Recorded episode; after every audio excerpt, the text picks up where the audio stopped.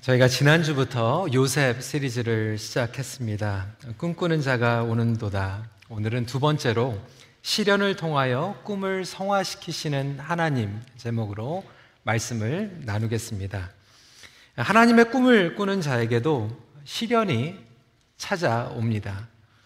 하나님의 꿈은 단순히 하늘에 떠다니는 그러한 어, 허망된 꿈이 아닙니다.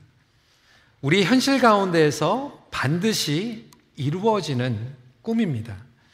아, 때문에 하나님의 꿈이 우리 현실 가운데 일어날 때 꿈꾸는 자가 감당해야 할 대가가 반드시 있습니다.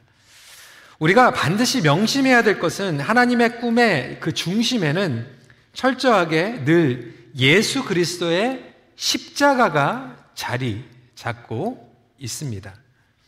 예수님은 아버지의 뜻을 이루시기 위해서 이 땅에 오셨고 십자가의 대가를 치르셨습니다. 다시 말하자면 십자가의 고난, 시련이 없이 하나님 나라의 꿈은 이루어질 수가 없습니다. 우리가 거룩한 하나님의 꿈을 꾸는 것도 중요하지만 우리가 다시 한번 새겨야 할 것은 그 안에 우리가 감당해야 할 십자가 그리고 시련이 있다라고 하는 것입니다. 죄 없는 예수님께서 고통과 시련을 겪으셨다면 하물며 죄인 된 우리는 하나님께서 이 성화의 과정을 통해서 우리를 빚어가시면서 하나님의 꿈을 이루어 가시는 것이죠. 성경의 인물들을 보면 다 나름대로 하나님의 꿈과 하나님의 비전을 품고 있었던 사람들이고 또 그 과정 가운데에서 시련을 통하여서 그들의 꿈과 꿈꾸는 자들이 성화되는 과정들을 겪게 됩니다. 그렇다면 오늘 이 시간을 통하여서 우리가 반드시 기억해야 될 것들이 무엇인가 함께 나누길 원합니다. 첫 번째로 하나님의 주신 꿈이 때로는 악몽같이 여겨질 때가 있습니다.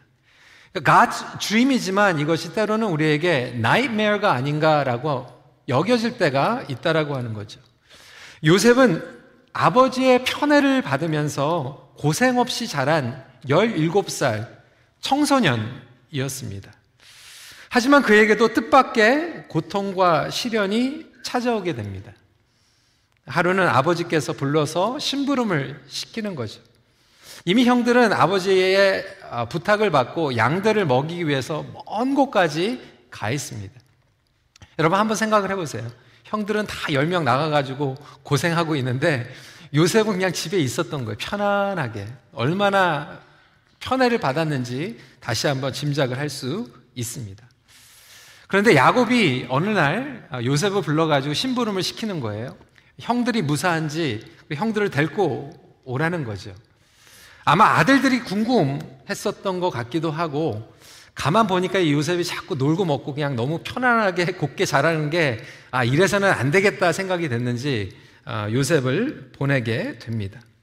아무튼 요셉은 아버지의 명령을 받고 보냄을 받게 됩니다. 오늘 저희들이 시간상 다 읽지는 않았지만 요셉이 처음 간 곳은 세겜 땅이었습니다. 세겜에 갔는데 형들이 안 보이는 거예요.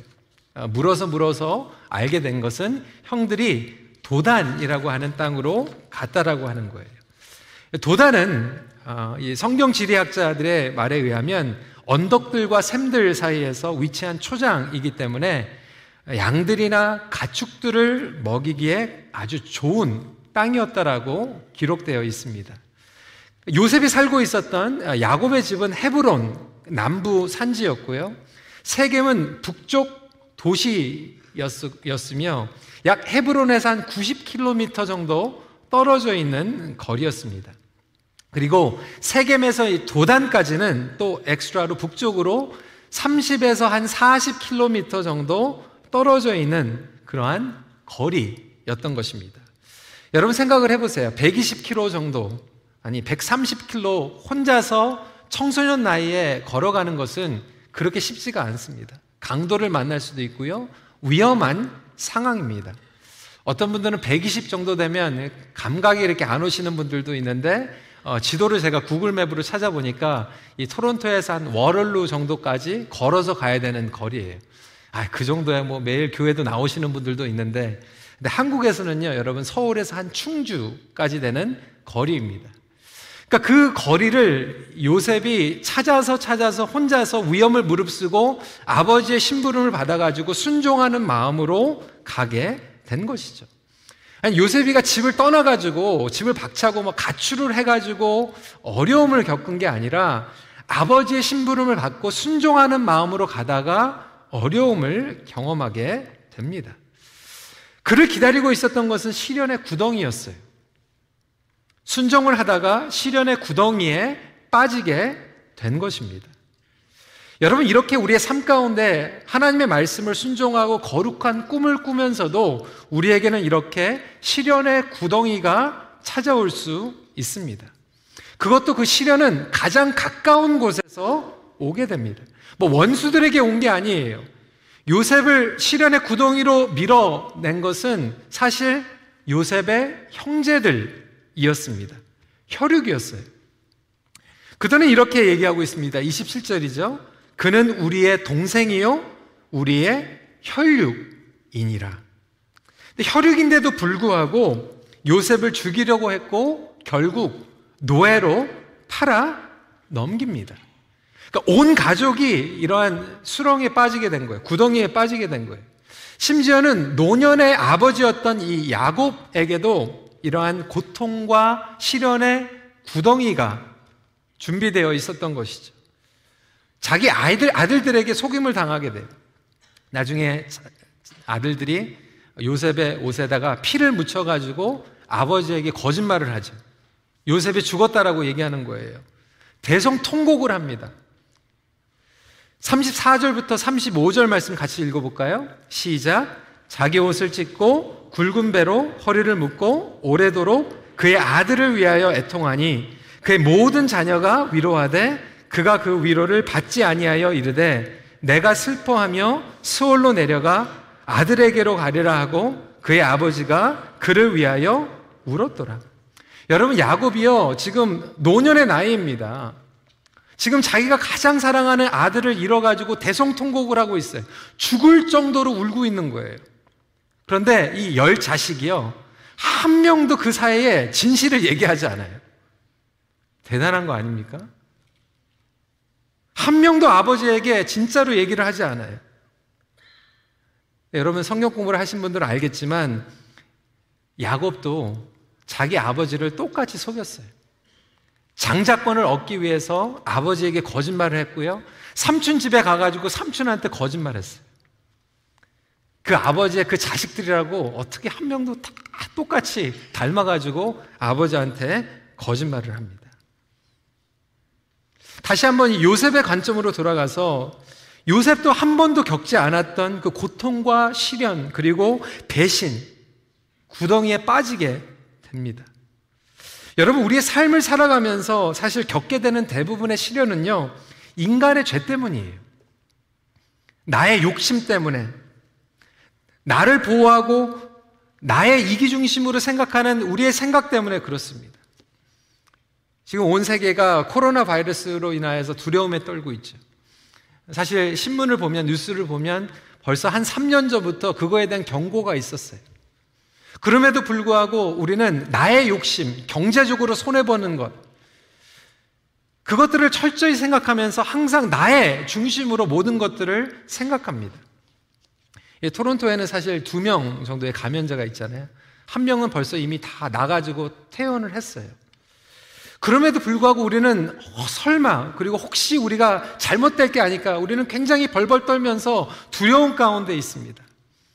여러분 제가 질문하겠습니다. 우리 중에 얼마만큼 지금 이 상황 가운데에서 중국을 위해서 기도하고 있습니까? 중국에 지금 핍박 가운데 있는 그리스도인들이 있어요. 형제 자매들이 있어요. 선교사님들이 계십니다. 심지어는 그저께 우리가 메시지를 받았는데 지금 우리 최창님 선교사님 같은 경우에는 중국 물론 떨어져 있는 데 있지만 비상이 걸려서 밖에 나가지 못하고 있는 상황 가운데에서 너무나도 감사하게 음식은 지금 남아 있는 상태이고 마시는 물은 다 떨어져서 지금 수돗물을 끓여가지고 드시고 계십니다. 우리 형제자매 가운데서 이렇게 아픈 가운데 우리가 정말로 간절하게 기도해야 될 대상이 있지만 사실 위험과 시련이 닥쳐오면 사실 우리가 생각하는 거는 어, 우리 가족들에게 어떤 일이 생길까? 나에게 그런 일이 생기면 안 되는데 라고 하는 불안감과 두려움 가운데 거하게 된다라고 하는 거죠. 요셉의 형제들은 아버지가 정말로 노년에 대성통곡을 하면서 정말로 안타깝게 애통하는데도 불구하고 수년 동안 그, 그에게 요셉이 살아있다라고 하는 얘기를 하지 않습니다. 이것이 바로 인간의 이기주의라고 하는 거죠. 우리는 머리로는 알고 있어요. 하지만 실제로는 철저히 자기를 위해서 살아가고 있는 우리의 모습을 적나라하게 드러냅니다. 심지어는 가까운 가족들에게도 마찬가지. 요셉은 은 20세겔에 노예로 팔려갑니다. 우리 예수님도 마찬가지셨어요. 예수님은 은 30세겔에 팔려가게 됩니다. 하나님의 꿈을 우리의 삶 가운데 이룰 때 이러한 시련이 따를 때가 있어요. 마치 그 시련을 통하여서 이게 하나님의 꿈이 아니라 악몽이다라고 여길 때가 있다라고 하는 거죠. 그때는 우리는 하나님을 원망합니다. 하나님을 의심합니다. 꿈이 무너지는 것 같아요. 꿈이 거짓말인 것 같아요. 이 꿈은 정말 하나님께서 주신 꿈인가? 의심이 생길 때가 반드시 찾아옵니다. 선교사님들이 선교지에 갔을 때 하나님의 거룩한 꿈을 꾸고 가지만 그 가운데 때로는 악몽같이 여겨지는 고생과 핍박이 따를 때가 있어요. 우리의 목회 현장에서도 마찬가지예요. 일터에서도 마찬가지예요. 제가 우스갯소리로 얘기하는 거지만 어, 제 아내가 또 얘기하면 조금 창피할 수도 있는데 저에게도 그런 일들이 있었어요. 저희가 토론토에서 이제 결혼을 하고 이제 정말 목회의 꿈을 거룩한 꿈을 꾸고 LA로 갔어요. 신학교를 다니면서 첫 번째 고등부 사역을 감당하게 되었습니다. 거룩한 꿈을 꾸고 시작한 거죠. 제 아내는 저랑 결혼해서 첫 번째로 사모로서 청소년 사역을 이제 감당하게 된 거예요.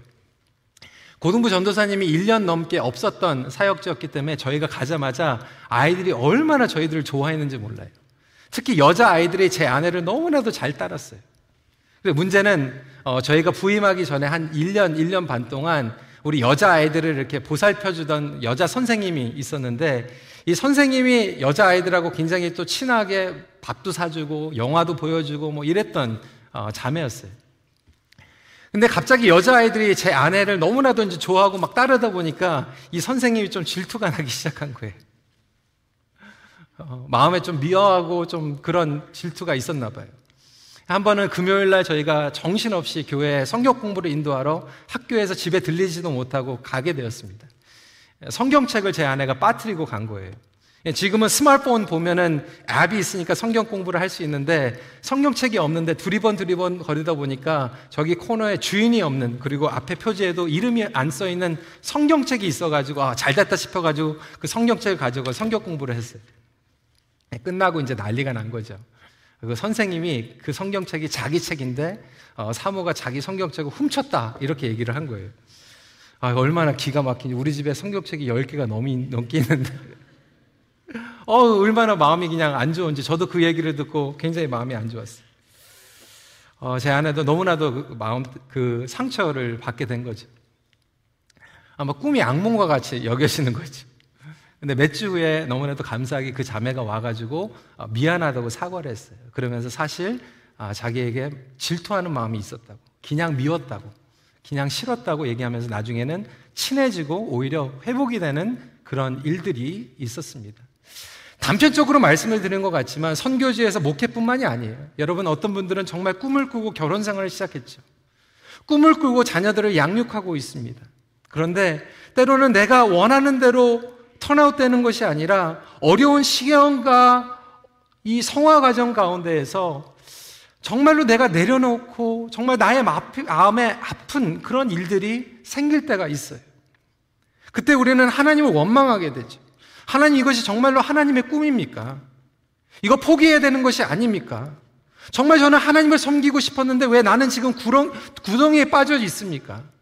왜 나는 꼼짝할 수 없는 그런 상황 가운데 있습니까? 이렇게 그 꿈을 의심할 수도 있다라고 하는 거예요. 하지만 여러분 반드시 기억하십시오. 하나님께서 때로는 우리에게 그러한 구덩이에 빠지는 것을 얼라우 하실 때가 있다라고 하는 거예요. 하나님께서 우리를 구덩이에 집어넣으신 것은 아니겠지만 그 구덩이에 빠질 때 때로는 그 구덩이에 빠지는 시간들을 허락하시고 반드시 이루길 원하시는 부분들이 있다라고 하는 거예요. 제가 그림 하나를 준비를 했는데요. 아, 그림 보여주시고 여러분 이것이 트램플린이라고 얘기를 합니다. 굉장히 여자아이가 재밌게 막 뛰어다니는 것 같은데 몇 년 전에 이 Parent Journal 학부모 저널에서 어, 이런 얘기가 나왔어요. trampoline parenting. 그 얘기 뭐냐면 많은 부모님들이 우리 자녀들을 이 학교에 보내고 하면서도 이 트램플린에서 이 뛰는 연습을 시키는 건데 그 주위에 그 사진 다시 한번 보여주시고요. 그 주위에 이 펜스를 쳐놓는다는 거예요. 그래, 재밌게 놀아. 네가 할 만큼 해봐. 그러는데 그 바깥을 나가지 못하도록 펜스를 다 쳐놓는다는 거예요.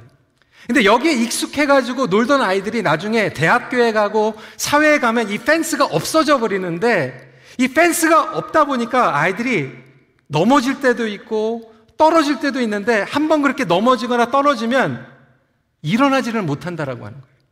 충격 때문에, 자괴감 때문에, 실패감 때문에. 그래서 우리가 아이들을 보호해 주는 것도 중요하지만 이런 트램플린 페어런팅이 아이들에게 오히려 해로울 수 있다라고 하는 것을 지적하는 그러한 저널이었습니다. 여러분 하나님께서는요 우리를 지켜주시지만 때로는 이 펜스를 거두어 가시고 우리가 실제적으로 하나님의 꿈을 이뤄가는 데 있어서 우리가 반드시 지나가야 될 과정을 지나가게 하신다라고 하는 거예요. 요셉은 거룩한 꿈을 꿨지만 이 구덩이에 빠지고 애굽으로 팔려가는 그 과정이 그에게 필요했던 것이죠. 그렇다면 하나님께서는 요셉이 이 구덩이에 빠졌을 때 무엇을 하셨을까요? 두 번째 포인트입니다. 시련을 통하여 반드시 벗기시는 것들이 있습니다. 여러분, 가장 먼저 요셉의 채색 옷이 벗겨집니다. 23절 말씀 같이 읽어볼까요? 시작. 요셉이 형들에게 이름해 그의 형들이 요셉의 옷, 곧 그가 입은 채색 옷을 벗기고 형들은 평소에 요셉이 싫었어요. 요셉의 꾼 꿈이 싫었어요. 또한 요셉이 입고 있었던 채색 옷이 너무 싫었어요. 여러분 지난주 기억하시죠? 형제들은 다 그냥 정상적인 아니 싸구려 옷을 입었는데 요셉만 비싼 거 채색 옷을 입고 있었어요. 얼마 얼마나 형제들이 그것을 보기 싫어했을까? 꼴 보기 싫었던 거죠. 얼마나 그 질투와 시기가 깊었을까요? 그래서 구덩이에 빠지자마자 그 옷을 벗겨버립니다. 여러분, 우리가 입고 있는 옷들이 있어요. 겉으로 입고 있는 옷을 얘기하는 것이 아니에요. 우리가 내면에 입고 있는 옷들이 있죠. 교만의 옷일 수도 있고요. 야망이 옷일 수도 있고요. 인간이 입고 있는 옷 중에서 가장 추악한 것은 사실 질투와 시기의 옷입니다. 우리가 겉으로 표현하지는 않지만 끊임없이 우리는 나 자신을 다른 사람과 비교하고 다른 사람들을 정죄하고 판단하는 그러한 질투와 시기의 옷을 입고 있습니다. 얼마나 무서운지 몰라요. 어느 한 예화가 있습니다. 같은 골목길에 경쟁을 하는 두 가게 주인이 있었어요. 서로가 항상 경쟁하는 그 가게를 주시하면서 자기 매상보다 상대방의 매상이 올라가는지 내려가는지 계속해서 비교하는 거예요. 그래서 자기 가게로 손님이 들어와가지고 물건을 사면 밖에 마중을 나가면서 상대방의 주인을 보면서 미소 지면서 막 비웃는 거예요. 그러다가 어느 날 밤 천사가 그 가게 주인의 꿈에 나타났어요. 이렇게 얘기합니다. 네가 원하는 소원을 하나 들어, 들어주겠다. 단 한 가지 조건이 있다. 네가 원하는 것을 내가 반드시 들어줄 텐데 네가 받는 거에 두 배를 네의 경쟁자가 받을 것이다. 네가 부자가 되기 원하면 부자가 되게 해줄 텐데 네 경쟁자는 두 배의 부자가 될 거야. 네가 건강하기 원하면 건강하게 해줄 텐데 네 경쟁자는 두 배로 건강하게 해줄 거야. 어떠한 소원을 들어줄까? 여러분 같으면 어떤 소원을 빌 것 같아요? 그러자 가게 주인은 이렇게 소원을 빕니다. 제 눈을 하나 멀게 해주세요.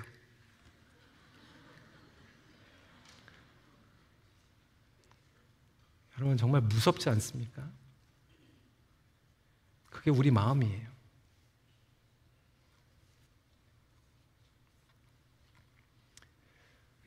형제들에게도 그러한 마음이 있었지만 요셉에게도 교만의 옷이 있었죠. 야망의 옷이 있었습니다. 자기 중심적인 사고방식의 옷이었어요. 철저히 나는 당신들과 달라! 라고 하는 특권 의식의 옷을 가지고 있었어요. 형들은 그렇게 고생하게 세겜으로 도단으로 양들을 위해서 고생할 때 요셉은 채색 옷 입으면서 나는 달라. 나는 특별한 사람이야. 나는 예외야. 라고 생각하는 철저히 자기 중심적인 그리고 자기를 의지하는 옷일 수도 있고요. 여러분, 저와 여러분들에게 반드시 벗겨져야 될 옷들이 있다라고 하는 거예요. 나의 삶을 끊임없이 내가 컨트롤하기 원하는 옷이 있을 수도 있고요. 어떤 분들은 정말 하나님을 의지하기보다는 나를 의지하는 옷을 입고 있는 분들이 계시고요. 어떤 분들은 끊임없이 다른 사람들 자식 키우는 거, 가정 생활하는 거, 교회 생활하는 것을 조용히 보면서 정죄하고 판단하고 때로는 하나님께서 우리에게 시련을 허락하시고 구덩이에 빠지게 하면서 철저히 그 옷들을 하나씩 하나씩 벗겨 나가십니다.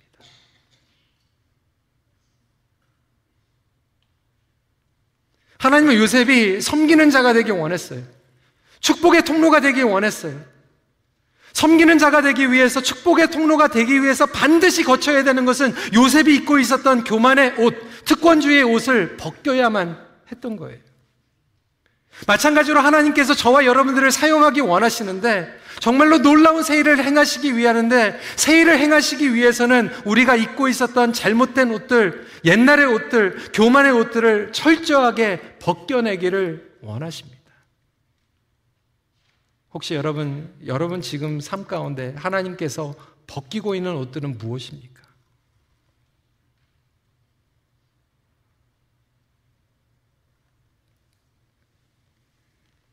요셉에게 반드시 벗겨야 될 옷이 있었던 것 같이 저와 우리, 우리 가정에도 그리고 우리 교회에도 벗겨져야 될 옷들이 있습니다. 에베소서 4장 22절은 이렇게 얘기합니다. 너희는 유혹의 욕심을 따라 썩어져 가는 구습을 따르는 옛 사람을 벗어버리고 사도 바울은 이것을 옷이라고 얘기하고 있어요. 새 옷을 입기 위해서는 반드시 옛 옷을 버려야 된다. 벗겨져야 된다라고 이야기하고 있습니다. 여러분, 죄 없는 예수님도요, 우리를 구원하시기 위해서 십자가로 향하셨고, 십자가를 감당하기 위해서 옷을 벗기심을 당했어요. 아니, 죄 없는 예수님도 옷을 벗김을, 수치를 당했다라면, 하물며 저와 여러분들에게 벗겨야 될 것들이 얼마나 많이 있겠습니까? 우리의 의, 교만, 그 모든 것들을 하나님께서는 벗기십니다. 옷을 벗기시는 그 시간은 수치스럽고 힘든 시간이 될 수도 있습니다. 하나님 왜 저에게 이런 일을 하십니까? 주변 사람이 너무나도 믿고, 너무 아쉽고, 가족들이 아쉽고, 상황이 원망스럽고, 어떻게 나에게 이런 일이 있을 수 있을까? 이해하지 못할 수도 있어요. 요셉이 그랬어요. 이해하지 못했어요. 왜 형들이 나를 이렇게 할까? 왜 나의 식구들이 이렇게 할까? 하나님께서 나에게 꿈을 주셨는데 왜 이런 일을 겪게 하실까? 원망할 수도 있을 거예요. 하지만 하나님 관점에서는 요셉이 온전히 쓰임을 받기 위해서 새로운 옷을 입혀주시기 위해서 그의 채색 옷을 벗기셨습니다. 사랑하는 성도 여러분, 하나님께서는 여러분들을 사랑하십니다. 여러분들을 통하여서 새 일을 행하시기 원하십니다.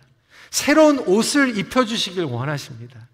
하지만 그 과정 가운데 반드시 기억해야 될 것은 우리가 입고 있었던 옛날 옷이 벗겨지는 시간들이 있다라고 하는 거예요.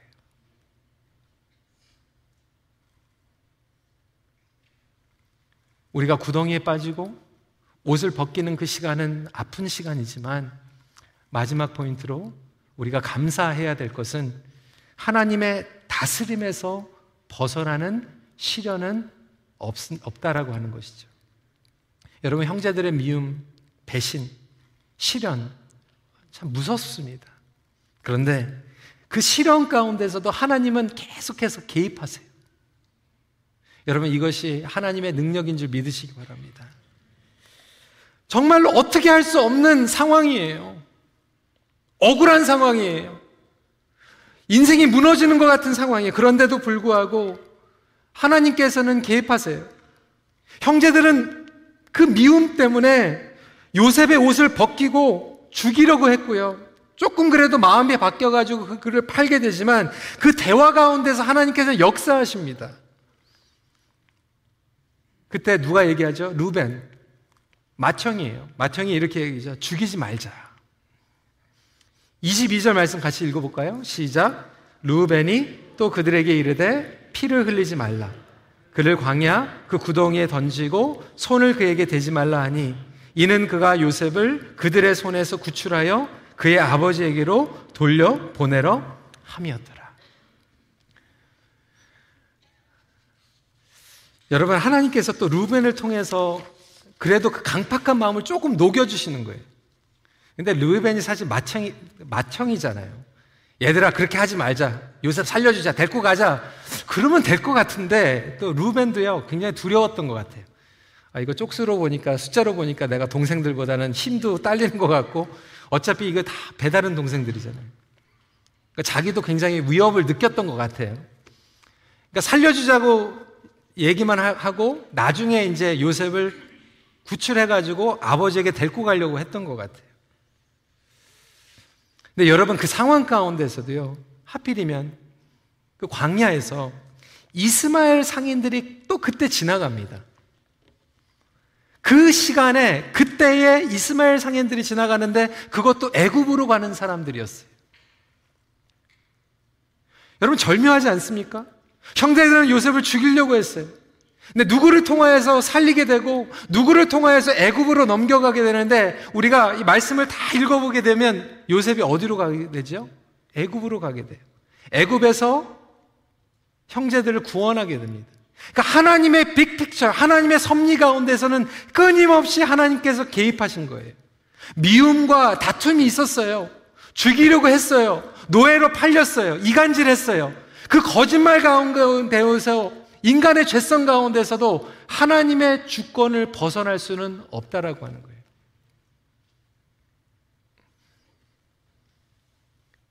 (25절에) 그들이 앉아 음식을 먹다가 눈을 들어 본즉 한 무리의 이스마엘 사람들이 길라앗에서 오는데 그 낙타들의 향품과 유황과 몰약을 싣고 애굽으로 내려가는지라. 그래서 유다는 이렇게 얘기합니다. 에, 죽여서 뭐 하냐? 돈 주고 팔, 돈 받고 팔자. 루벤이랑 유다가 잘했다는 게 아니에요. 오히려 형제들로서 더 적극적으로 보호를 해주셔야 되는데 그럼에도 불구하고 그들의 양심이 정말로 잘못됐는데도 불구하고 하나님은 그 양심을 통하여서도 역사하시고 막을 것을 막아주시고 지켜주실 것을 지켜주시는 하나님의 손길을 저와 여러분들이 바라보길 주님의 이름으로 축원합니다. 결국 요셉의 생명이 보호를 받고 이스마엘 상인들을 팔려서 요셉은 애굽으로 끌려가지만 보디발의 장군의 집으로 가게 됩니다. 보디발에서 일어나는 일은 to be continue, next week입니다. 근데 여러분 이 모든 것이 하나님의 섭리와 다스림 가운데에서 움직이게 됩니다. 여러분 시련 가운데서도요 벗어날 길을 하나님께서 예비해 두신 줄 믿으시기 바랍니다. 반드시 광야의 길을 사막의 강을 주신다라고 우리에게 세일을 행하시는 하나님께서 말씀하시고 약속하신 것 같이 우리가 시련을 통하여서도 살 길을 허락해 주십니다. 하나님의 사람은 절대로 시련을 통과하면서 망하지는 않습니다. 시련은 하나님의 뜻을 이루어가는 터널입니다. 어느 분은 이렇게 얘기하더라고요. 시련은 하나님의 뜻을 이루어가는 지름길이다. 어둠의 터널 이름은 분명합니다. 아프게 상처받는 터널임에도 불, 분명합니다. 하지만 그 터널 뒤에는 반드시 하나님의 계획이 기다리고 있습니다.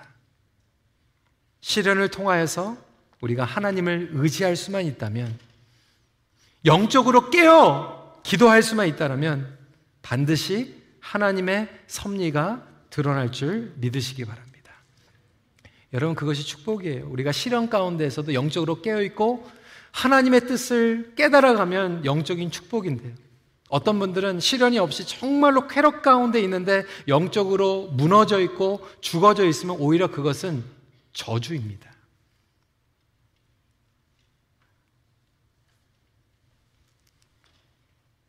우리에게 시련이 찾아올 때 하나님 앞에 기도하며 나아가고 하나님의 주권을 신뢰할 수 있는 우리 모두가 되기를 간절히 기도합니다. 인류 역사 가운데 가장 큰 시련이었던 예수 그리스도의 십자가는 하나님의 다스림 가운데 중심에 있었습니다. 아무리 우리의 삶 가운데에서 모든 통제력을 잃는다고 해도 그리고 우리가 뛰어놀던 트램폴린의 펜스가 벗어난다고 할지라도 하나님께서는 우리를 받아주시고 지켜주시고 인도해 주시는 하나님이라고 하는 것을 다시 한번 기억하면서 이 모든 그 어떤 시련이라도 하나님의 다스림을 벗어나지 않는다라고 하는 것을 깨닫고 기도하는 우리 모든 큰빛교회 성도님들이 되시길 주님의 이름으로 부탁드립니다. 말씀을 마무리합니다. 하나님의 손길은 늘 우리의 안전벨트가 되어 주십니다. 같이 기도하겠습니다. 오늘 말씀을 붙잡고 함께 기도하면서 혹시 하나님께서 여러분들에게 거룩한 꿈과 비전과 사명을 주셨는데 실제로 여러분들이 지금 겪고 있는 상황은 구덩이에 빠진 것 같이 너무 아프고 당황스럽고 정말 앞이 보이지 않는 그런 구덩이입니까? 이게 하나님의 꿈인가 악몽인가 분간하지 못할 정도로 여러분들의 삶에 무너져 있는 것들이 있습니까? 아니, 더 나아가서 여러분들이 그렇게 아꼈던, 여러분들을 여러분으로 지켜줬다고 생각하는 그러한 옷들이 벗겨져 있습니까?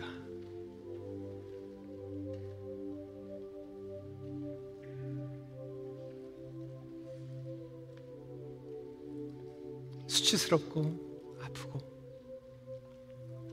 내가 이렇게 아꼈던 옷이 왜 나에게 벗겨져 있는가? 나의 삶에 의미를 뒀던 그 옷들이 왜 벗겨져 있는가? 의심스럽고 정말 원망스러운 그 시간을 겪고 계시는 분들이 있을 수도 있을 것 같아요. 관계 옷이 벗겨지고, 여러분들이 그동안 수고했던 여러분들의 성취의 옷이 벗겨지고, 건강의 옷이 벗겨지고, 명예의 옷이 벗겨지고, 여러분들이 철저히 의지했던 여러분들 자신의 의 옷이 벗겨지는 그 순간. 우리 이 시간에 함께 기도했으면 좋겠어요. 하나님, 나에게 어떠한 새로운 옷을 입혀주시기 위해서 나의 옛날의 옷을 벗기셨습니까? 새 일을 행하시는 하나님께서 나에게 새로운 옷을 입혀주시고 성령님을 의지하며 말씀을 의지하며 나아가게 하여 주시옵소서.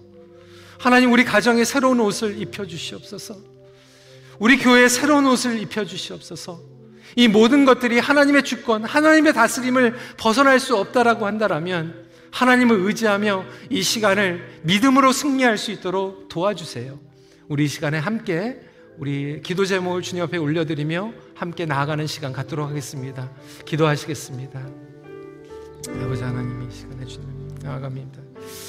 아버지 하나님 요셉이 시련을 통하여서 이 성화의 과정을 거쳤던 것 같이 아버지 하나님 이 시간에 저희들이 주님 앞에 나아갑니다. 아버지 하나님 저희들의 생각과 저희들의 마음 가운데 정말 벗겨져야 될 옷들이 있습니까? 시련의 옷, 원망의 옷, 미움과 질투의 옷들 아버지 하나님 이 시간에 그것들이 하나씩 하나씩 벗겨져 가며 주님 예수 그리스도의 십자가의 능력과 그 은혜로 말미암아 우리에게 새로운 옷들이 입혀지기를 간절히 기도합니다.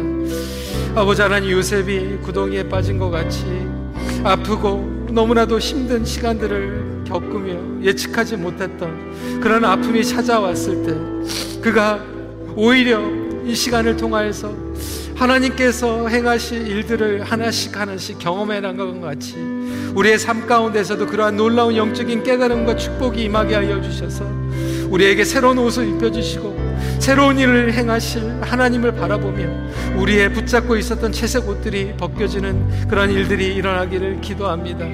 주님 우리를 보호하여 주시고 우리를 지켜주시는 하나님의 손길을 붙잡고 나아갈 수 있는 우리 삶이 되게 하여 주시옵소서.